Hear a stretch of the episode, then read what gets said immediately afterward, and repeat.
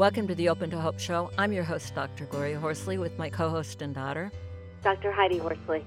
This show is brought to you in partnership with the Compassionate Friends and the Elizabeth Kubler Ross Foundation. And today, Heidi, we're going to talk to somebody who we've had on our TV show, Janet Burroway, and I'm excited about having her on because we're going to talk about writing your way through grief. And this is a woman who can tell you about writing. Well, Heidi, why don't you talk about what she's done? She is an incredible writer and has won awards. Her name is Janet Burroway. And as you said, she was on our cable show as well. She is the author of plays, poetry, children's books, and eight novels, including The Buzzards, Raw Silk, Opening Nights, and The Bridge of Sand. Her writing fiction, ninth edition, is the most widely used creative writing text in America. Her book, Finding Tim, is based on the death of her son, Tim. She is Robert O. Lawton Distinguished Professor Emerita at Florida State University and winner of the 2014 Florida Lifetime Achievement in Writing Award. Welcome to the show, Janet. My pleasure. Nice to be on. It's so great to have you on. And I'm going to kind of give a little backstory, Janet, and you can chime in because I do want to get to the writing part, people writing their way through grief and what it's done for you. But a little backstory is, if I'm right, your son Tim he was he had served in the military and he had served in Iraq, but he was doing landmines for the civilian corps, right? Yeah, he had learned mine removal in the army, but then they privatized the job that he had in the army. So by the time he went to Iraq, he was working for a contractor rather than directly for the army. And he was living there with his wife and one child, is that right, as I remember? He had a stepson and also a small daughter. Right. And he had always used a lot of guns, and he ended up dying by shooting himself. You were mainly a fiction writer, and I wonder because I know there are people that are listening who are compelled to write, even though they hadn't been writers. And you had been a writer. What was different for you? Did you hesitate? Did you think about, do I really want to write about this tough topic? No. I, I never for a moment questioned it. I think it's different if writing is the way that you always try to make sense of life's chaos, then it's pretty well automatic to go to it. But I think that a lot of people who don't spend their lives writing also feel that I have to contain what I'm feeling in some way, and it helps to put it down. But also for the next couple of months, I just flashed everything I was feeling down on the computer, thing that I was feeling, and I went to it two or three times a day. I think, you know, just n- not attempting to write. I wasn't trying to make beautiful prose. I was just trying to contain the feelings that I was having. So, Janet, it sounds like it was cathartic. It was. You kind of it just was. released. Okay. And I think that a lot of people do find that. One thing I find with writing is that if you write it down, you don't have to keep trying to remember it. You know what I mean? It's there That's if you true. want to go back to it. Absolutely. And in fact, as I was doing this journaling of what I was feeling every day, it occurred to me at some point that what I'm putting into my journal is not really the pattern of my daily thoughts, that really I'm writing about grief, but half the time I'm remembering Tim. I'm remembering. In the early days after his death, those memories were full of grief as well. Later on, the memories became precious again, you know? Mm-hmm. But in those early days, I realized that I was only recording what I was feeling and not what I was remembering. So then I started remembering. I started writing my memories of him as well. And then it became a powerful um, motivation for me that I wanted to catch everything I remembered. I didn't want to let go of it. Mm-hmm. You know, I said to you when we were at Heidi's apartment having a little get together after with the TV show, I said the thing that fascinates me about reading a book by a professional writer, because I read a lot of books for people that are going to be on the show who've written about their children, but oftentimes, mainly they're usually chronological. This is what happened, this is what happened. But what was interesting to me about your book is that it's not that way. They'll be, okay, this is what I did this morning, but then it'll be, this reminds me of a morning when Tim was eight or something. Very different. When I realized that there was a book in what I was writing down and that it might be a book that could be helpful to other people, then I began looking at how I could use some of this material. So the book ended up as being roughly two chronologies what I'm going through day after day as the mother of a child who committed suicide. And what I'm remembering from his babyhood and then his toddlerhood and his childhood and, and his growing into a young man. So there are roughly two chronologies, but as you say, sometimes I violate that as well. And, and just this morning reminds me of a morning when, and then I would tell about that. Well, Heidi, you had a comment about how the book begins. Do you want to say something about that? My mom and I were talking before the show about how the book begins with every suicide is a suicide bomber. And why did you begin the book in this way? And what do you mean no, by that? Well, those are two different things. It's a, it's a shocking beginning. I was going to begin the book by talking about the phone call I got with this terrible news, which was so shocking that there's almost no way to convey it in words. And so when that phrase occurred to me, every suicide is a suicide bomber, I thought that's shocking in the way that I was shocked when I got that phone call. So that's a good way to begin by shocking the reader. What I mean by it is that I think that my son was deeply depressed, disillusioned with the war in Iraq, and himself grieving and trapped in his own thoughts. I don't think that he meant to hurt anybody by taking his own life. But he hurt us all. Mm-hmm. And, and I think there's no way that you can commit suicide without the shrapnel flying in every direction to your friends and your mm. family. Mm. And keep flying, you know. the, the right. wound the wound lasts for a long time. I like that metaphor, Janet. Just the fact that when someone takes their life, the shrapnel flies and it, it just spreads all over. I mean, it hurts so many. And, and like you said, when people die by suicide, they, they just want to be out of their pain and sometimes they think that they're a burden to others and don't realize the ramifications after they're gone. That it, it'll be so much more painful with them gone right. than it would have been if they had stayed. I'm just wondering, you know, Tim died by suicide, and suicide is such an issue right now with the military. And do you think that what happened with him, being disenfranchised, et cetera, is what's happening? with so many others out there that are taking their lives in the military? Absolutely. The foreword to my book was written by Jonathan Shay, who's a psychiatrist in Boston who has dealt for 20 years with survivors of the Vietnam War. And what he talks about is a phrase that I had never heard before. He talks about moral injury.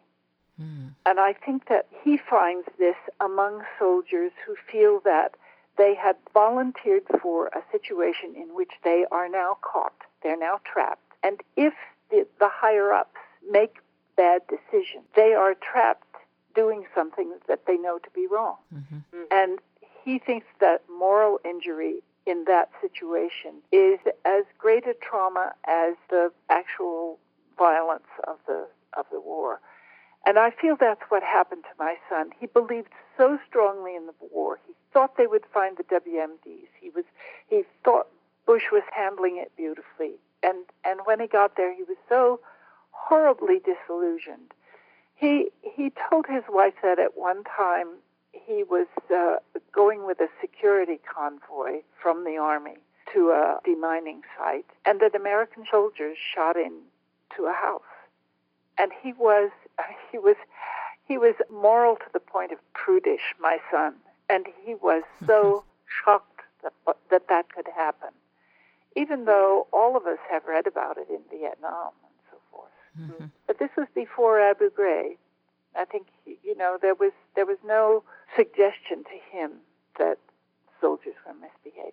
You know, I didn't realize that there are more than 330,000 men and women working in every profession imaginable uh, are not on active duty with the military, but serve as an integral part of the Army team to support the defense of our nation. I mean, that's incredible that there's so many people happened very rapidly after the drawdown after the Vietnam War in the military. The military force was much smaller, and then they began to build it up again, and they did so by hiring contractors. So that by the time of the Iraq War, over half of the jobs that had always been done by the military were being done by contractors, from potato peeling to mine removal to food supply to security, you know, all of these jobs had been farmed out to private firms.